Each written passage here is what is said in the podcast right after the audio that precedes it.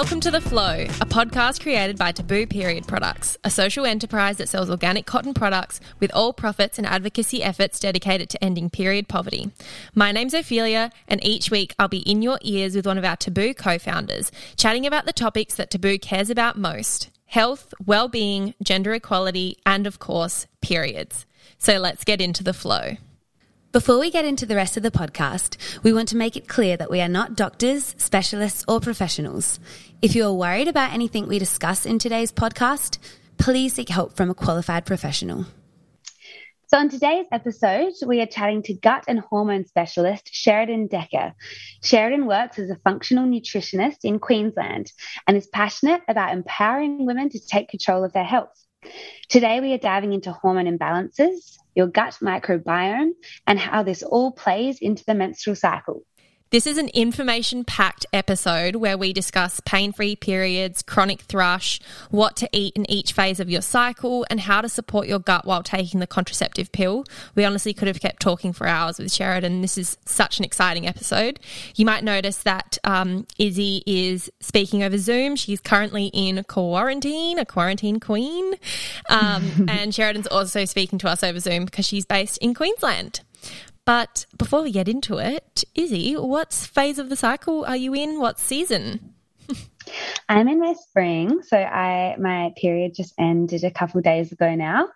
Feeling fresh. Um, yeah, it's actually incredible. Like some of my pimples are leaving, the stars are shining, the stars are shining, the sun is shining, the flowers are blooming. It's really pretty okay considering I'm in quarantine. yeah, it's such a good feeling when you see the pimples going down. And you're like, oh, mm, okay, yeah. like maybe this isn't all doom and gloom. maybe this is my month. yeah. Um, no, I am in autumn. Not a bad autumn, but definitely have the pre period breakout happening at the moment. Could definitely be because of the amount of chocolate I'm eating, which is not synonymous no. with today's episode at all and would not be recommended. Let's just get right into the interview. All right. So, can you please start by telling us what you do? Yeah, cool. So, um, my background is in nutrition. Uh, so, I am a functional nutritionist. Um, I started quite a long, well, feels like a long time ago now, but for me, I've been doing it for five or six years. So I started with sports science, uh, loved that. That was awesome. That was great. I started studied in Notre Dame in Fremantle, um, and then was going to go into exercise physiology, and was like, mm, not really my thing. Like, not not exactly what I want to do. Uh, then decided to move to Queensland for a change. So I moved over to Sunshine Coast and started studying at Deakin University. So I did Masters of Nutrition there, which was fantastic, loved it, and started working in that field um, primarily. I was doing personal training and doing nutrition at the same time. Um, but I was finding that women were still struggling with a lot of health conditions. So, you know, like classic female of eats well, does all the right things, like is pretty conscious of what she puts on her skin, what she puts on her body, and goes to the gym and da da da da, but still having like hormonal stuff, as in, you know, like your breakouts or heavy painful periods or severe bloating. Like that was the thing the bloating, the constipation, the loose stools, the food allergies. And I was like, what is going on here? There's such a mismatch. You have these perfect females ticking all the boxes and yet they're still so symptomatic. And at the same time i was doing like i was going down the same health journey. Um, i'd gotten really sick uh, in my first year of uni. I'd gotten glandular fever. And since then my immune had just completely bottomed out. Um, i found out i had well, at the time, I just lost my period. So I didn't have them for like seven years, maybe, um, which was, you know, obviously a long time when you're sort of in your early 20s. And then I started going down the traditional medical approach. So I was seeing GPs, I was seeing gynecologists, I was seeing immunologists. They're going, you know, like, why is this young 20 year old, why has she got uh, no periods. Why is she constipated? Like I was going like once a week if I was lucky. I was super bloated. I was reacting to a lot of foods, really tired, like exhausted. And there was all this stuff. I'm like, you know, don't know what's going on. We'll check out. They did bone marrow biopsies. They did MRI Wow. scans. Yeah, they did like everything. like I saw so many people for so many years, and it was always just like we don't know, like not sure what's going on. Don't have a diagnosis. Just take the birth control pill. And Oh, when you're ready, yeah, yeah, when you're ready to have babies, come back to us. And I'm like, I'm mm. 20. I'm not going to be ready for a while. I've got, mm. I, this is not, you know, this is not me. Mm. Um, so I didn't go on it at first. But then they're like, well, if you don't go on it, you're going to get cancer because you're not shedding your uterine lining regularly. And I was like, what? But I feel like I might get it if I go on it. So, what's the best of both worlds? Plus, I had all this gut stuff going on as well. So, I was like, none of this makes sense. At the same time, yeah, I was studying, I was exercising a lot, doing a lot of CrossFit, training a lot, um, which was totally burning my body out as well. So, there was all this mismatch in my health world and then at the same time i'm seeing all these women doing the nutrition and the exercise stuff and i'm seeing exactly the same things. So then at some point someone recommended me to a functional gp like an integrative gp and i was like don't know what this is all about. Um, when i saw them they were like right we need to do some stool testing, we need to do some comprehensive hormone testing. And I was like, oh, I don't know what this is going to show.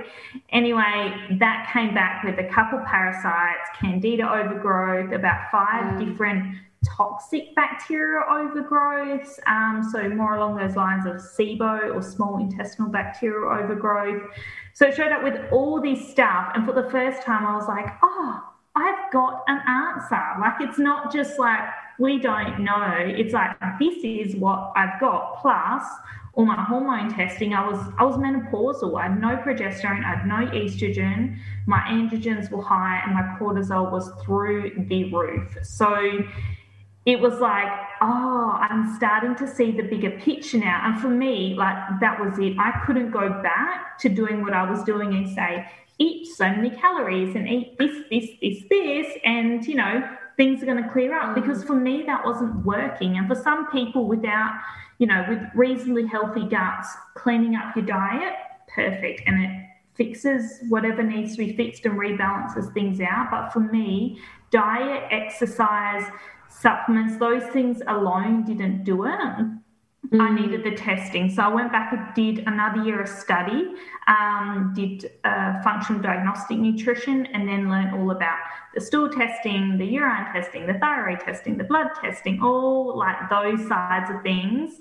Um, which was really great because I really respect and I support the medical approach because it keeps us alive, right? Like your GP has 10 to 20 minutes, they're doing what they need to do to the best of their knowledge, to the best of their time to, to keep you alive and healthy. But with someone like me or, or a naturopath or someone comes in and goes, hey, but what about functioning optimally? Like, what about how is your body functioning and how can we optimize that rather than just getting you from A to B each month? It doesn't matter that, you know, you've got these painful periods or that you're bloated all the time or you're fatigued or whatever mm. It, it looked beyond that and it looked at what I always, you know, my tagline kind of thing is like test, don't guess, and always look for the root cause because there's a reason. There's a reason you're low in iron. There's a reason you've got heavy periods. There's a reason your skin's breaking out. And symptomatic support is amazing, as in good quality skincare or, um, you know, laser treatments or whatever it is that's going to support you, supportive supplements, vitamins, minerals, all that stuff I love. But if you're not looking at the why, then you're just you're spending so much money because it's just ongoing for for how long? Like forever? Like oh, I don't know. So for me, that was the turning point. Um, that was my like real driving passion, having walked that journey myself, and then being like, right, I, I need to help, I need to educate, I need like, a, what what can I do? And then that led me to yeah, starting my own business, pretty much. I think so many Wow. women can relate to that idea of, you know, I'm exercising, I have, you know, every skincare product under the sun, I'm doing you know everything that the book is telling me to do and it's not working so that Yeah. frustration would just build up Yeah, I feel like there is so much to unpack there, even in just your personal journey. Firstly, constipation is so bad, and no one talks about how painful it is. It's such a real symptom. Yeah, yeah, for sure. And constipation, like in my my primary niche or focus is IBS, and I say that IBS or irritable bowel syndrome is a um, BS diagnosis. I don't believe it's a real diagnosis. I believe you when you tell me you have the symptoms of IBS, which is irritable bowel, so constipation or loose stools or both. Like I believe you and I believe you have the bloating and the gassiness and I know how much it impacts your life, but I know it's not a real diagnosis. So I know it's not the underlying cause. It will be caused from parasites or bacterial overgrowths or pathogens or um, poor digestive function or even some people just not enough fiber and water. It's as simple as that. But i believe people with those symptoms but then yeah constipation itself being able to unpack that and go okay like why why is that going on and what's the root cause for it? And what is a symptom based approach of things that we can do right now within the next couple of days to support it while you get to the underlying cause? Because that's the thing as well. I don't want you struggling with constipation for three four weeks till you get your microbiome testing back. I want to know that you're starting to poo daily because some people going every three to four days is normal in itself. And then I've got to be like, well, do you know what that's doing to your estrogen? Do you know what that's doing to your hormones? And do you know what that's doing to your period? So if you're not eliminating all these toxins and all these hormones out your body, they just they're just recycling. It's it's as simple as that. So it, and it's like any toxin you're absorbing and as good as we can be with you know organic sanitary items or good quality you know clothing or fruits or veggies or washing things or our air quality our water quality there's still toxins we pick up day to day and if you've got bacterial overgrowths, well, they've got to get out of your body somehow. And either that's going to show up in your skin. If that's not coming out, you know, in your stools, and same with your hormones. If they are sitting there in your colon, in your large intestine for a couple days, they're getting reabsorbed. And on top of that, if you don't have the good bacteria in your gut to break down um, this estrogen properly and eliminate it from your body, again, things build up and they sit there and you, you, get like a second dose of estrogen. And these women are going, well, why are my boobs sore? Or why are my periods heavy? Or why have I put on weight? Or why are my mood so uncontrollable? And I'm like, well, let's go for starters. You're not pooing. You've got to go. And also, secondary to that, often the reason they're not going is maybe they're not eating enough fiber that, you know, might depict it. But your liver has, and this is a little bit complicated, but I'll keep it simple. Your liver has two phases, phase one and phase two. Now, estrogen has to go through both of these phases before it can get eliminated out via your stools. These phases are supported by all your vitamins, all your minerals, but also things like your cruciferous vegetables. They have compounds in it that activate that process in the liver. So it'll convert estrogen from what essentially is a toxic hormone, turn it into a water soluble particle, let's say, that can get eliminated out the body. Now, if you're not eating enough of those cruciferous vegetables, so kale, broccoli, um, spinach, cabbage, cauliflower, those things, that activation process is going to be hindered. But if you are not having adequate intake of vitamin B, like all your Bs, so B2, B6, B1, B2, B3, B6, all of them, all the way up to B12. If you're not having adequate intake of them, adequate intake of vitamin C, adequate proteins in your diet, so whether that's vegan, vegetarian, even plant, uh, even meat-based diets as well, women still struggle sometimes to get enough protein in. It's not going to support that liver process. And again, if your estrogen cannot go through those phases in your body, which relies on the liver, relies on the gut, it's not going to get excreted and you're going to have estrogen dominant symptoms. So those clots, those heavy painful periods, like it's just they they hold hands. Your gut and your ovaries go, I need you and you need me. So let's you know, let's make this work properly. So there's nutritionists who just do, well, not just, but focusing on food. And then there's ones like me who do add the food component because I know that it's important, but who also use what I call the functional testing as well. So it's not a functional nutritionist is not a I don't know how you use the word. It's not like naturopath. It's not like physio. It is technically I'm just a nutritionist, but I put that on front, and there's plenty other women who do the same. Put that on front to kind of go, hey, I do the functional testing as well, be, like mm-hmm. because to me that's that's my niche and that's what's really really important. I do use herbs, I do use vitamins, mineral supplements and stuff, but uh, my scope kind of extends because I've done that extra testing. Hey guys, just jumping in here to say a big thank you to today's sponsor, T Bar Tea Salon. T Bar is a proud South Aussie family owned business bringing authentic tea flavours from around the world to your teapot at home. They source all of their leaf direct from ethical growers from Australia and around the globe and now offer over 120 different blends of tea. I highly recommend the peanut butter and jam green tea when I'm on my period because it satisfies my sugar cravings without any nasties, or the green tea matcha powder to make the best at home matcha lattes. For all your tea needs, head to tbar.com.au. Thank you so much, T Bar, for sponsoring this episode. Are you able to run us through some of the most common symptoms you've seen of someone who has um, a gut issue? Um, yeah, so the most common ones I see or hear about is stomach pain. So that can be anything from as soon as they eat food, so high up in your stomach, um, or to further down a couple hours after food. So if there's SIBO overgrowth, so small intestinal bacteria overgrowth, it'll be a couple hours after eating that'll come up. Um, otherwise, it could be three to four hours eating and it could be in the large intestine. So, then again, that bloating, that pain, and then those digestion issues as well. So, constipation, loose stools, um, a lot of reflux I'm seeing more and more in young women, which is not something I'd come across typically before. And I'm learning more about it, going, okay, it's a malabsorption, poor digestion thing as well. So that definitely plays a part too. Um, they would be the most common ones, but classically, uh, say a female, you know, Izzy, or you come to me and say, Oh, I've, I've, got all these stomach issues, or you've been to your GP and your GP said, Oh, it's just IBS. And you're like, Well, what does that mean? What do I do and what does that mean?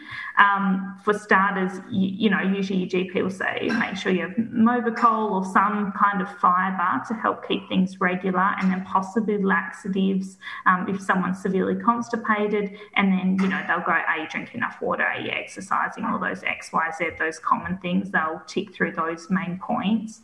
Um, but then it's like, well, then what? I've got this IBS diagnosis. What do I do with it? Like, where do I go from here with it, kind of thing? So that's kind of the most common areas that that then come to me and said, well, I've got IBS. And like, well, like, tell me more because what symptoms are you experiencing? Why are you experiencing them day to day? And what could be the, you know, the underlying cause of them, so to speak? So that's probably the most common stuff with gut things or reactions to food, like FODMAPs. And I won't dive into that. I do have a podcast episode on it if people want to know more. But basically, if you go to your doctor, he'll say go on a low FODMAP diet, or a dietitian may say that as well, which is just simply removing different types of carbohydrates out of your diet, like onion and garlic, for example, take two most common ones. Remove Only the two best diet. things ever. Yeah, exactly. And oh, I know. And there's people who eat them and just get so much stomach pain, and it just triggers their IBS, so to speak, and it's awful. So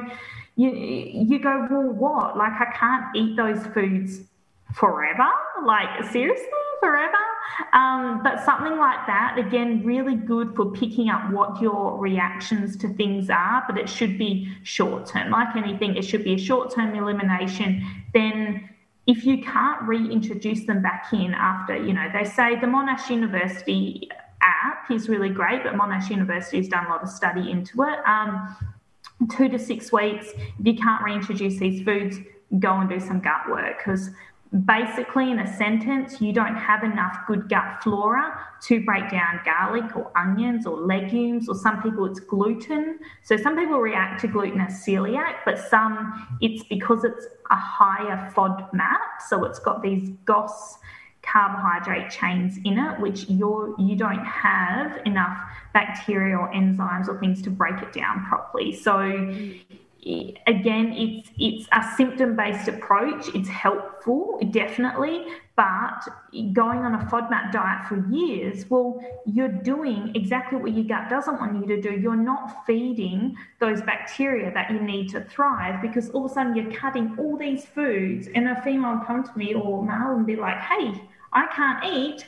All of this. And I'm like, well, that's no way to live either. Like, I know it mm. helps your symptoms, but what's what's your long term plan? Like, well, I've got IBS. I'm like, we're just going in circles here. That's like coming to me and saying I've got PMS, like premenstrual syndrome. It's like, well, like, what are we going to do about it, and why do you have it? Mm. Do you mind just breaking down the difference between good gut flora and bad gut flora, and perhaps where that bad gut flora even comes from? Yeah, sure. So we kind of keep it quite simple these days, and you see a lot of it around. But good gut flora is things like you can actually find them in, in your yogurts if you look on the back sometimes, or some of your fermented foods, your kombucha or your kimchi might have the strains of bacteria it's actually got in it. Uh, same if you look in your probiotics, but lactobacillus and bifidobacterium are two of your most popular ones. Now, these good gut flora, we call them good because they are what in your small intestine they help produce your B vitamins and your vitamin K. They break down your food. They also protect your gut lining. And you hear a lot of stuff about leaky gut, but essentially, there's a one cell layer in your gut, and the cells in there sit shoulder to shoulder in your gut. Now, when there's leaky gut, there's not enough good gut flora in there protecting it, there's not enough mucus in there protecting it, and those cells separate and that means that food particles, um, medications, pathogens, things go through that one cell into your bloodstream that's sitting underneath. And your body goes, hey, wait a second, this shouldn't be in my bloodstream. We got to attack it. It sends off an immune response and then we're starting to see more and more of these immune conditions because people aren't protecting their good gut flora. They're not protecting their gut lining, which is impacted by things like antibiotics, birth control, stress, medications, poor diet, all that kind of stuff impacts it. Um, and then we see, yeah, Hashimoto's or rheumatoid arthritis or psoriasis or whatever it is that our body and immune system goes a bit crazy. So you need good gut flora for digestion, for vitamins and minerals, uh, for breaking down your food, for producing short chain fatty acids, which promote long term health. Um, there's a really great book if people want to know more on this called Fiber Fueled by a gastroenterologist, uh, Dr. Will, say his name wrong, Birschler, but um, that is fantastic and he goes into a lot of information on it. But we deplete those good gut fiber because we live in a fast paced society and we're not always eating well and we're exposing ourselves to a lot of stuff. A lot of us travel or have pets or swim in rainwater or whatever. So you can pick up parasites very easily, you know, rainwater camping, um, those kinds of things. Yeast overgrowth, if you have a bout of antibiotics and it damages a lot of your good gut flora, yeast or candida can easily um, overgrow. It should always be in your gut. It is a, a commensal, so it's, it's a normal gut flora flora, but it, will overgrow when it's given the opportunity. So I just call it opportunistic bacteria. Uh, and then there's a few other, there's um, strep or some of these ones, E. coli or things that may overgrow in your gut just because they're not kept in check. So the idea is that if you went, hey, I have to take antibiotics because I'm having surgery or medication or I've got, you know, strep throat or something, we like just need to do it. You take it, you then rehab your good gut flora. Just like you pull your arm out your socket, you rehab it. You go to the gym, you start at the one kilo and you build your way up to the five kilo. Same thing here. You've you've damaged your good gut flora. You've been too stressed. You've taken birth control, take antibiotics, you've done all these things, you're like, right, I, I need to rehab my gut essentially. I need to feed it these prebiotic fibers to build it up bigger and bigger and bigger doses. Same thing, if you went, right, I'm just going to feed it right now and give it a whole heap of prebiotic fibers, garlic, onions, legumes, da da da da da, it would have a heart attack. Like it'd just be like, I can't digest all that fiber. I, I just can't. So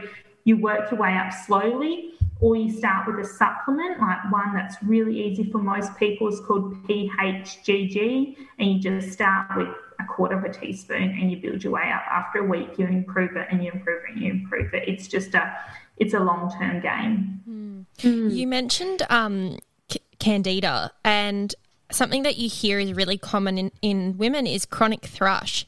And often when someone says, you know, I've got chronic thrush, I was told to change my lubricant or my condoms or my underwear and just things aren't working. I don't. Th- uh, many people don't realize that it's their diet that can also have a really big role in that. Can you just speak to that a little bit?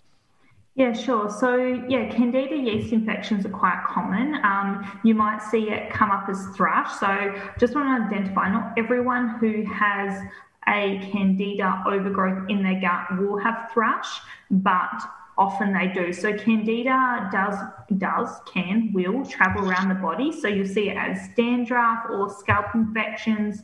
Uh, you'll see it on the tongue. If the tongue gets a white coating over it. You'll see it as sugar cravings. You'll see it as itchy skin. You'll see it as brain fog. Um, you might see it sometimes of those little white bumps females sometimes get on their arms as well.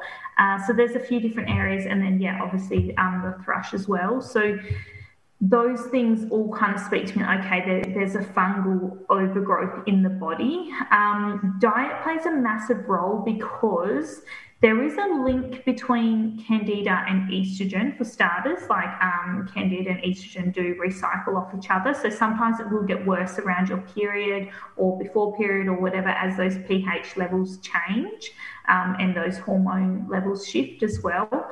But when it comes to diet, it loves sugar. So anything sweet, easy to digest. Um, simple carbohydrates. So, you know, pasta, white bread, um, those kinds of things, your sugar, your ice cream, that, that kind of stuff is, is going to be just direct fuel for it.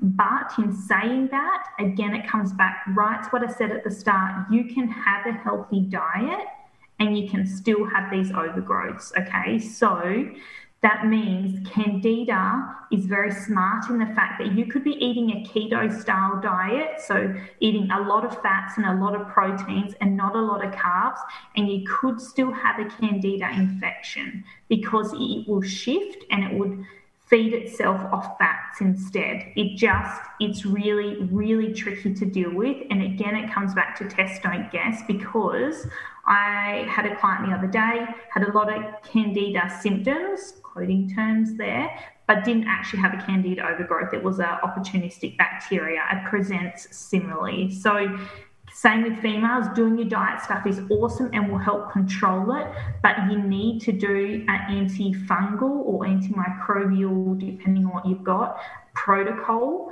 um, as, as well, usually for around 30 to 60 days to treat that candida and then be quite strict on your diet for a month. But diet alone might control your symptoms, but it, it's not going to pull that candida back into balance. It's, it's just not enough on its own. Um, but it, it is, like I said, it's a supportive part of the, of the whole picture. Sheradyn, before you mentioned gut issues and you suggested a few different risk factors such as antibiotics, um, birth control, all these sort of factors that seem quite modern. And I'm wondering if you think that our ancestors experienced a lot of these issues like hundreds of years ago, or do you think that it's something that's grown as these lifestyle factors have grown? I do personally think it's gotten worse as it's gone on. I can see that from various levels. I think there's stress placed on us today. Um, you know, there there's a lot of factors we're juggling. The work situations have changed for a lot of people. The kid situation has changed for a lot of people, and I think we are trying to do more and be more. So the the stress on younger people, I think, is a lot higher than possibly what it was. Um, even between I've got my generation, my mum's generation, and the things I'm doing compared to what she was doing in a sense, and you know, not saying there wasn't people pushing these boundaries as much, but it there was more of a this is kind of my life path and this is what mm. I do. And now, you know, we're we're doing so many more things. So I think the stress has grown, but I think our food has changed a lot. Our nutrient density in our fruits and veggies is nowhere near what it used to be. We're processing so much more stuff. Like this gluten issue, this was not an issue, you know, I don't know about 10 years ago, but 20 years ago, it was not. Like my grandma is amazing, eats bread every single day, makes it herself, and has never had any gut issues, grows everything from scratch, you know, and doesn't have all these bacteria and yeast overgrowth, but a lot of us start eating bread every day for two or three meals. And I think within a couple of weeks, we would start to feed on infection pretty quickly. So mm. our food is a lot more processed. Um, the quality is a lot lower, unless you're specifically picking out like a, a good quality fermented sourdough or something. But again, then that stuff is really expensive because we're not making as much ourselves mm. as well. And some people have the time, but most of us don't. And it's just it's just not as done. It, it's all there. Why would I when I can buy it? You know, like mm. so there's that thing as well. Um,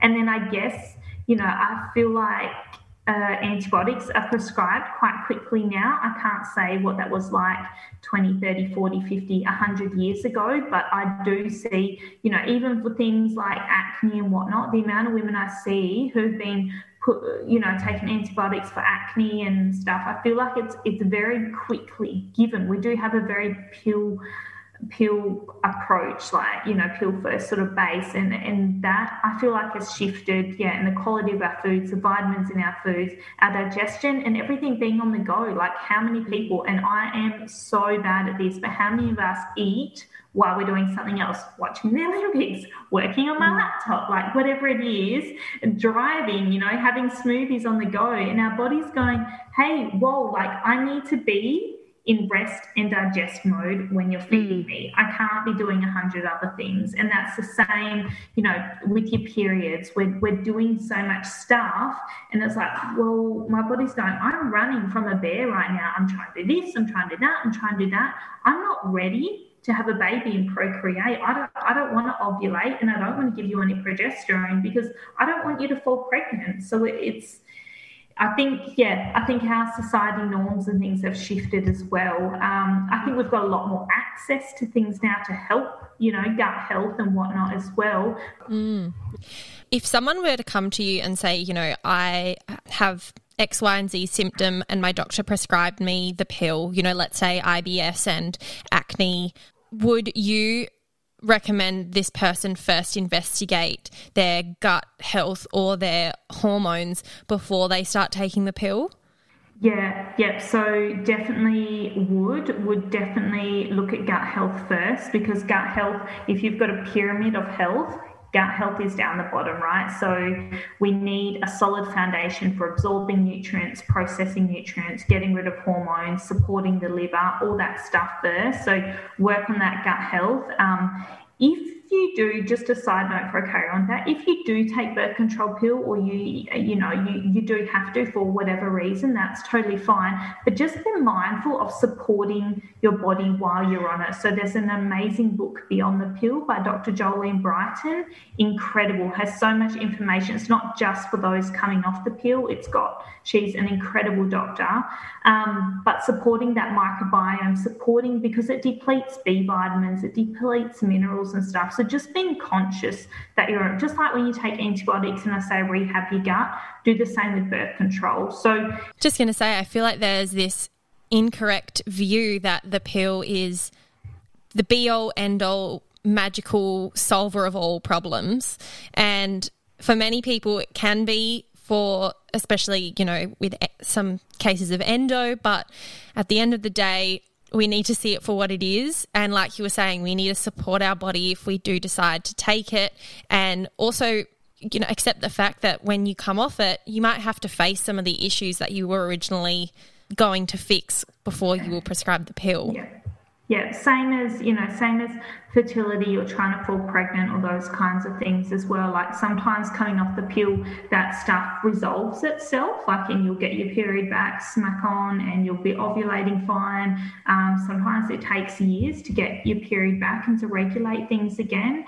And same with acne, it might, for me, I went on the pill early on for my skin and it didn't help at all. It actually made things 10 times worse, but some people it does really help. But when they come off it, you've got to allow, you know, a, a, year for these things to regulate again because you've got to understand that your body hasn't been ovulating. So the pill shuts down ovulation. So you're not producing your own, you know, progesterone and hormones. So your body has to relearn these pathways in a sense. And sometimes, like I said, some females transition often on the pill, no issue at all. Others, have lots of issues, have lots of issues coming off, get lots of cystic acne back. And like I said, it can take a few cycles, but it can also take time to figure out where these imbalances are coming from, especially if you've sort of been masking it for, for so long. Mm-hmm. You know, if it's metabolic, like say PCOS, and you're simply not balancing your blood sugar levels, let's say with diet or exercise, then you've got to do some of that work. But if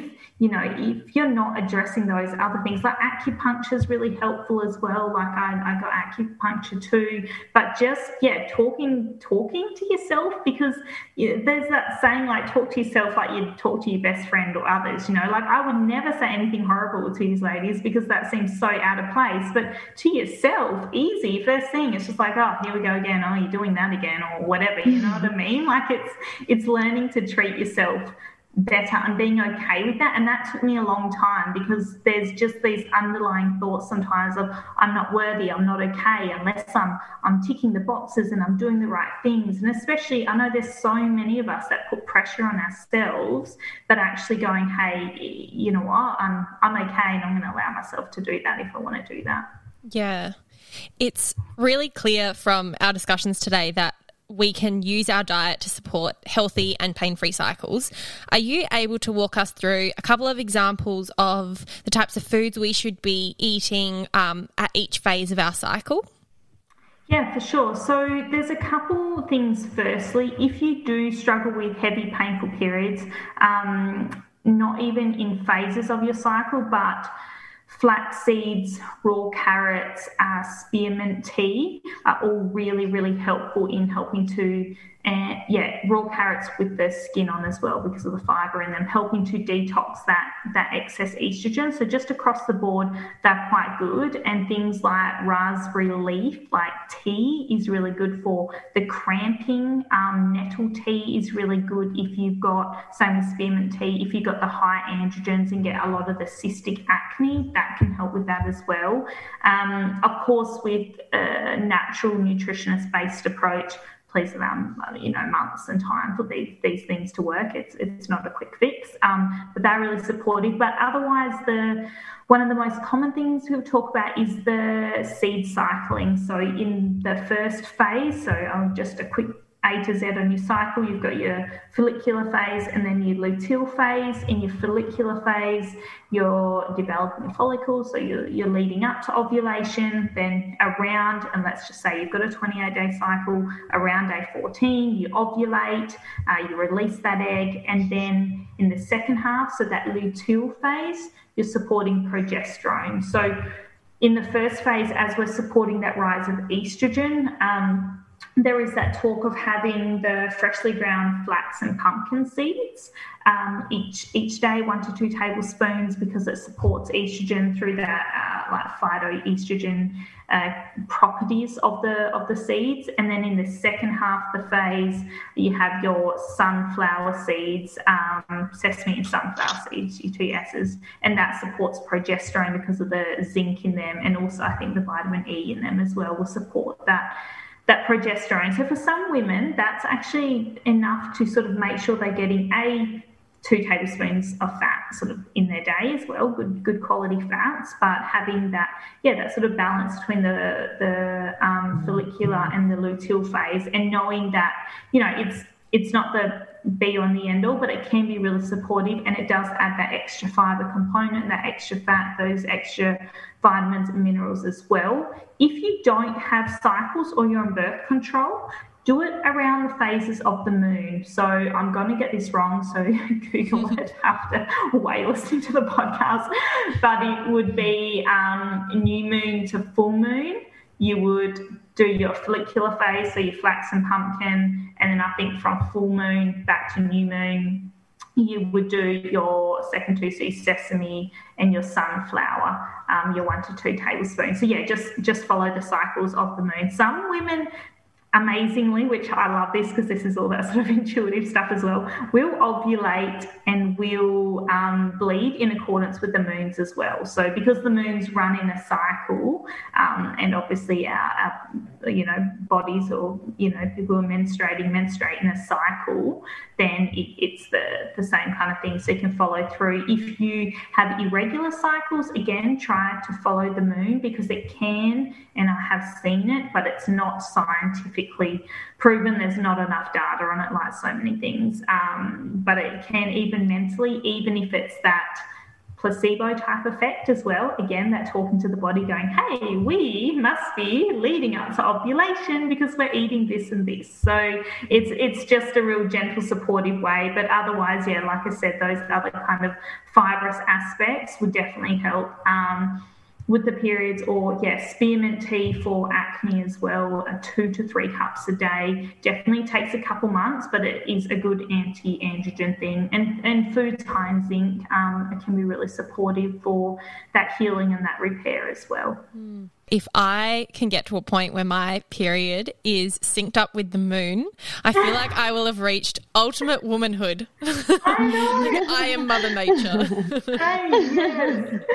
There is. Moon child. I, I just love the, the idea behind it and that we are so amazing because, you know, we do go in this monthly cycle, whereas men go in a daily cycle. Their testosterone fluctuates over a day, every single day, right? So, how often do we forget that your periods, your diet, you know, your moods, your work ability, your enthusiasm for life, your sleep quality, your body temperature, all these things are going to fluctuate every single month. So start recognizing what your body's doing. If you don't track your cycle, track your cycle. Start to pick, you know, what's your skin doing? What's your bloating doing? Because that's also going to fluctuate with your cycle and with those estrogen changes. And what are you doing for exercise? And how are you changing that around your diet? And are you being kinder to yourself when you're more prone to be feeling flat and have low energy? So it's, it's your monthly report card. Your period will tell you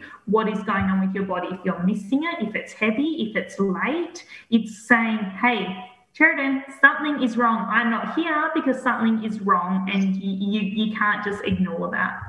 Mm. All the talk about um, the different seeds to uh, supplement different hormones made me think of the controversial topic of soy. Because I remember for a long time, uh, people were freaked out that soy included an estrogen uh, that the human body responded to as if it was its own estrogen.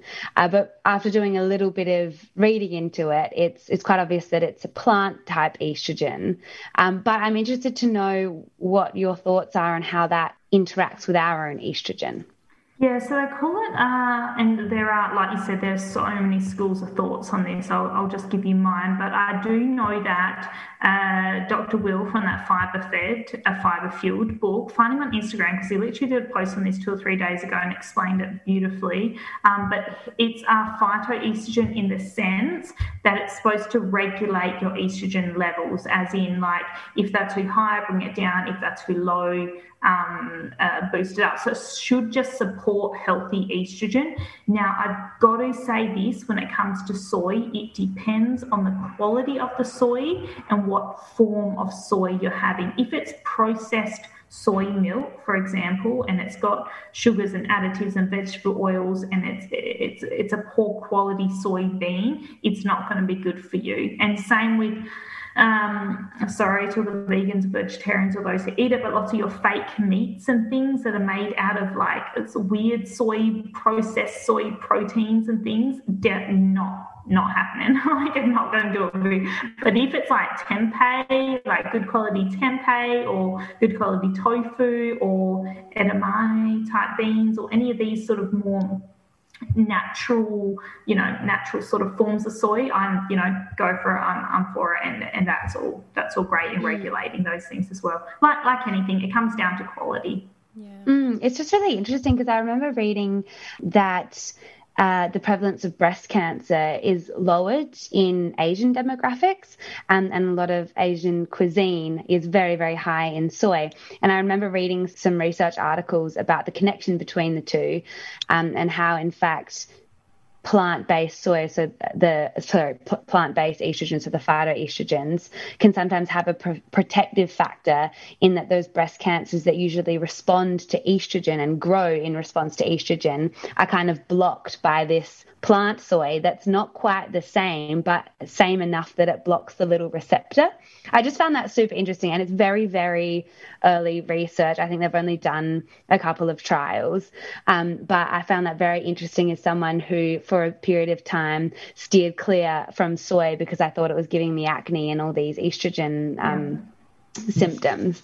Yeah, and the the other interesting thing on that as well is that um, in like the Dutch test, like the dried urine comprehensive testing, when you're looking at estrogen, you can see what's happening in phase one of the liver, and if that pathway is not supported enough, you can see where it will normally uh, detox to get to the second pathway. And in some women, you can see if they're prone to breast cancer and things because if it's going down this 4OH pathway, we call it, then it's not getting detoxified properly. And again, it can cause it can cause DNA damage and it can lead to breast cancer and things. So it's interesting when you start to look at the, you know, what nutrients support that and what foods. So yeah, is it is it your soy products and your cruciferous vegetables and getting enough of your B vitamins and all those, you know, food-based factors long term, what's, you know, what's the impact of them?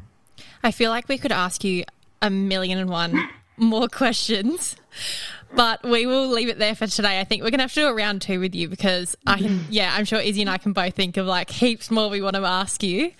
Um, but thank you so much for joining us today. This was such an awesome conversation and one we've been looking forward to for ages. So thank you so much for no, your wisdom. Total, total pleasure. It's, it's lovely to be here. And hey, you know, like if it helps, you know, two women, five women, 10 women, whatever it is, even if it's, you know, one more person who's going, oh, I just, I, I learned something that I didn't know, then please reach out, send me a message, or if you want more information on anything I've talked about, I follow so many great people on Instagram. I'll just flick, you know, through to their page or something because there is so much information out there and I forget how much we don't know because like Instagram does, I my feed is filled with all this information because that's the kind of people I follow. But for some people, I might be the only person in their feed who's, you know, educating and empowering them that, that there's more beyond what their GP or what they may have learned.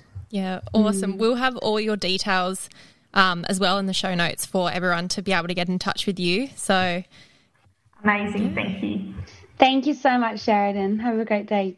Thank you so much for joining us today for this episode of The Flow by Taboo Period Products.